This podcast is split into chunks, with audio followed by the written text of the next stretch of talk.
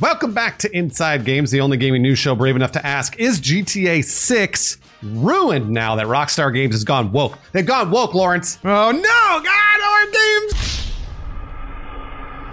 We have to protect the games. They're all they're all disappearing all of our humor because it's impossible to conceive of anything that can be funny and also not make fun of somebody. That's apparently the case in some of the more misogynist, homophobic, and transphobic corners of this internet of ours. Uh, they seem to be convinced that GTA 6 is already ruined. Uh, after a recent report from Bloomberg that revealed that one of Grand Theft Auto 6's protagonists will be Latina. This somehow is a series first for the 25 year old franchise, which has only had cis male protagonists across its 15 games and expansions. Hey, guys, go, don't worry. It's going to be fine. It's going to be all right. Well, it's called Grand Theft Auto, and women don't know how to drive. Wait, what, Charlotte? The hits don't stop coming either, as the article also describes how Rockstar Games has worked to renovate its corporate culture. Hey, good for them. Uh, author Jason Schreier cites over 20 current and former anonymous Rockstar employees in reporting that the company has narrowed its gender pay gap, hired more producers to better manage crunch conditions, and reeled in frat bro culture that involves strip club visits and office brawls. Good for them. Just imagining like two systems engineers that have had four light beers and they're just slapping at each other across cubicles. Well, yeah, well, you know, we, who, who doesn't uh, participate in an office brawl every now and then? So, does this mean Grand Theft Auto 6 won't contain the franchise's crass humor and satire of American culture? Especially since Schreier reports the company will avoid punching down by joking about marginalized groups. Well, the answer there, Lawrence, is.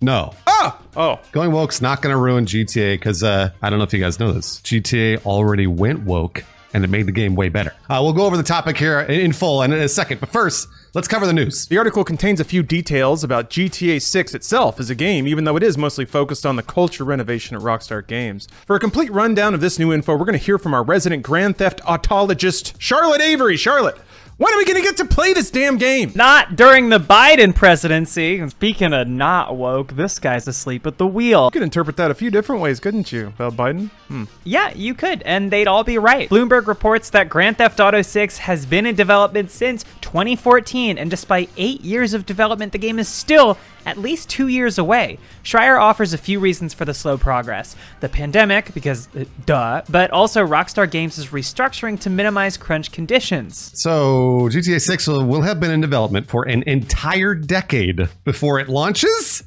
I mean, it's got to be massive, right, Charlotte? That's not right, Bruce. What? That was the case at one point. Apparently, GTA 6 was going to be the largest Grand Theft Auto ever, taking place in large zones modeled after North and South America. Since then, the scope has narrowed significantly to Miami and its surrounding areas. Historically, the GTA equivalent for Miami would be Vice City, but technically that may not be what it's called in GTA 6. GTA games have three separate canons within the series, largely referring to the console generations on which they were released. Games in the HD universe have a handful of references to Vice City, but since GTA 6 will be on a new platform, it's possible that it will kickstart a new canon. Yeah, the 4K universe. That'd be interesting, but you have to admit, it seems a little unlikely though. They're, they're gonna like restart canon and just create a new fake Miami. Uh, I mean, why base a game in fictional Miami, not call it Vice City just for the brand recognition alone? Hell, I mean, they could start a new canon, a 4K canon, and still call it Vice City, which is kind of what they did in the HD universe. They had Liberty City in there, but it's technically not the same Liberty City from the PS2 games. But then it, they do start to cross over because they reference Vice City in a bunch of a bunch of HD universe games. Ah, whatever. Yeah, fuck it. GTA 6 will have uh, Vice City. It'll be in Vice City. There, you happy? Okay. You can you can quote me on that. Don't quote me on that. To compensate for the game's reduction in scope, Bloomberg reports that Rockstar hopes to update the game frequently post-launch with new missions and cities on a regular basis. Yeah, okay. GTA 6 will also feature more interior locations than previous Grand Theft Auto games, so at least it's got that feather in its pimp hat. The idea of a GTA frequently updated with single player content sounds great, but also sounds like complete bullshit, and we all know it. Yeah, exactly. Nothing we've seen from Rockstar Games lately tells us they would actually keep updating a Grand Theft Auto post launch. GTA 5 never got any story DLC, really, unless you count some of the online updates, which kind of have that woven in there. Uh, and those online updates are practically gated behind monetary purchases. You can grind out enough money to buy your way into them, but come on, come on. Uh, they also recently announced they'd be reeling in content updates to Red Dead Online to work on GTA 6. And that game sold a ton. It sold 44 million units. So if they can't stick around for that, ugh, it just seems unlikely. Yeah, nothing about those moves implies they'll happily make free downloadable single player content for GTA 6. I mean, I guess it may be pay, but that would still be weird. Uh, the only way this checks out is if GTA 6 and whatever monetized online experience it offers are actually the same. Uh, that way, content updates keep players coming back to the game where they could potentially spend money. That sounds about right. Uh, doesn't necessarily paint a pretty picture for GTA 6's single player story experience either. The final game detail is that the series' first playable woman will be half the playable cast, a Bonnie and Clyde inspired pair of bank robbers.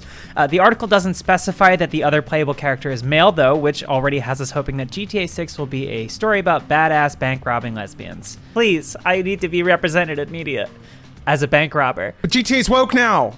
What's the point of playing a game about lesbians if you can't hear a never ending parade of low hanging one dimensional jokes about carpet munching? GTA's humor has always been pretty crass and crude, seemingly mocking all groups equally, one of those kind of South Park sort of things where you just get to be like, hey, we do it to everybody, so it's fine.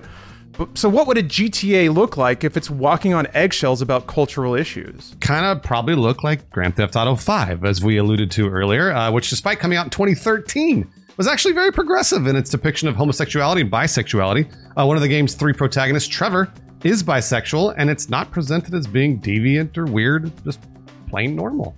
Uh, now, there's plenty else about Trevor that's all those things, but that aspect, at least, was handled well. Sort of. Yeah, he is kind of depicted as a craven weirdo, and anything associated with him feels like it's depicted in a, like a can get a load of this guy kind of way, but it's definitely not the worst. An earlier side quest in GTA 5 also has Franklin confronting a paparazzo who's trying to take photos of actors walking into a gay bar to ruin their career.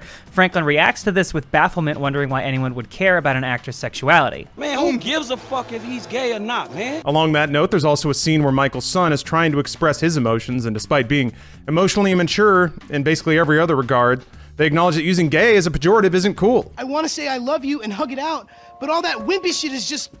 Well, I'd say gay, but I have some friends who are gay, so that's not cool anymore. And the ones that I don't really like, it's not because they're gay. Uh, and again, at the same time, like Charlotte was talking about, the game flopped hard in its depiction of transsexuality, dipping back into eye-rolling references, one-dimensional stereotypes that are they're lazy at best. GTA has always kind of been this way, uh, and, and they're harmful at, at very worst. Uh, trans women are in the game, sort of, but the drag queens, in quotes, that spawn outside of a few Los Santos nightclubs are trans women stereotypes with tacky makeup, crotch bulges, the whole deal. Uh, vocal lines with these NPCs are just way worse. You define everything that's wrong with this place. Uh, with Michael calling them a whatever and Franklin telling them they need to keep taking their hormones. That shit sucks because those characters are usually the voice of reason, especially Franklin. He's usually the one that's there sort of commenting on why everything's so stupid and why people are like prejudiced and stuff.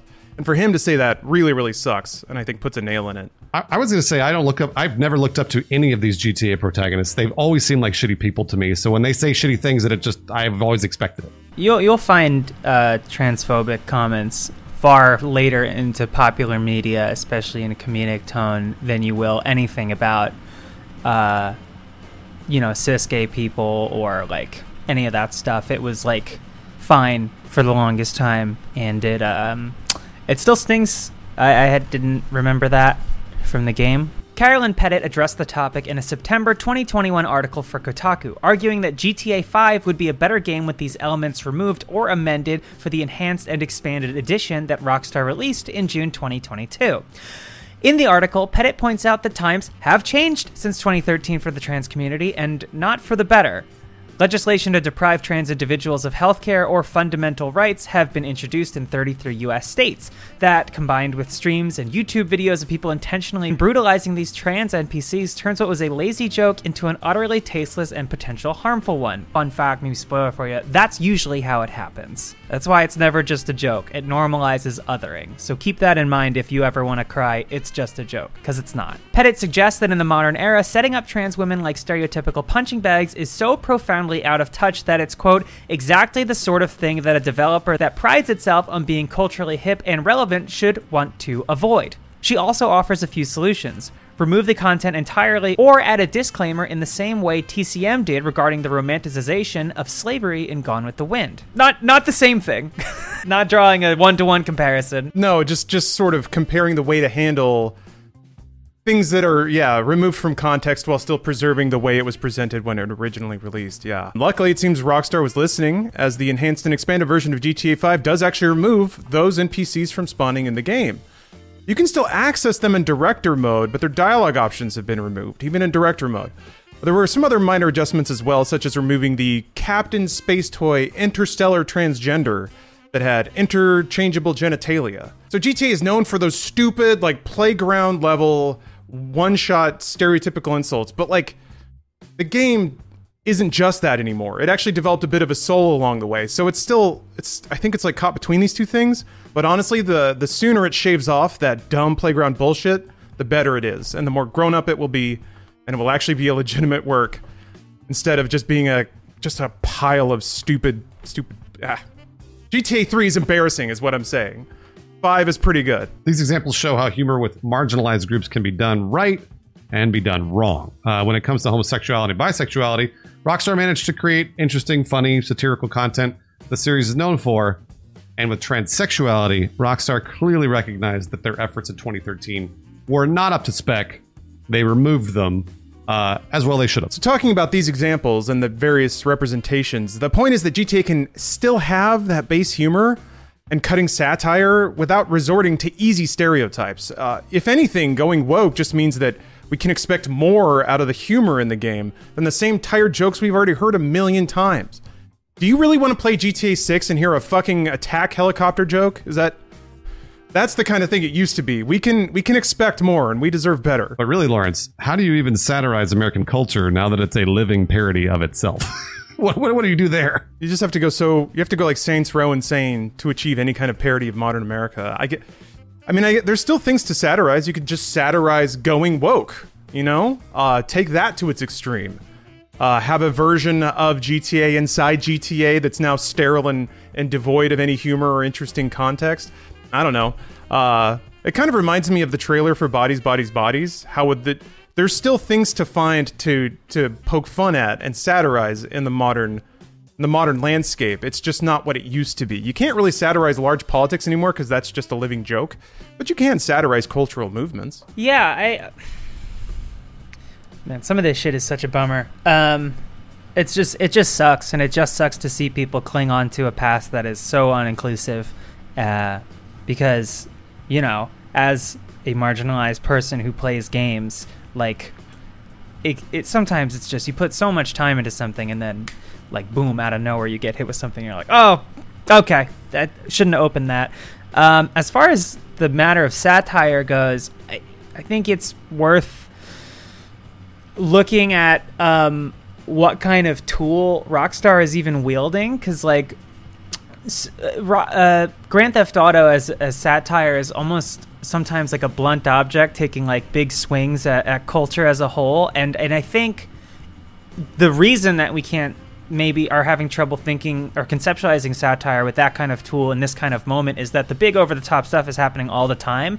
And and maybe it leaves me personally wanting for uh, like a more precise and like cutting sort of commentary and satire that's that's maybe a little drier and a little subtle and but that's not something I would want from a game like GTA. And so like I'm not saying it's impossible, but for something with the scope of a Grand Theft Auto game and the open world nature and the like taking a big picture look at culture, uh, it is kind of I'm I'm curious what I would even want it to say about about American culture as it stands. It's just it, I I don't know if it just may not be the tool for this moment. Uh, exactly well said, Charlotte. I can only echo your sentiments there. I kind of have nothing more to say on the matter because you guys covered it all and did it really well. So, uh, excellent job. Hey, here are some patrons who always tell the most tasteful jokes. Uh, we don't know that for sure about them, by the way. Uh, Jared Ermac, Tito 007, Spirit Bear, Regulus, Everyday Brian, and Elite Four Josh. Thanks for being our patrons. Make sure you tell actual tasteful jokes. I've got a few patrons that always live life at a five star wanted rating on the edge. Orala, Lenny Neves, Maurice Thompson, Docs360, UESC Battleroid, and J Embers 87. Thank you for living extreme.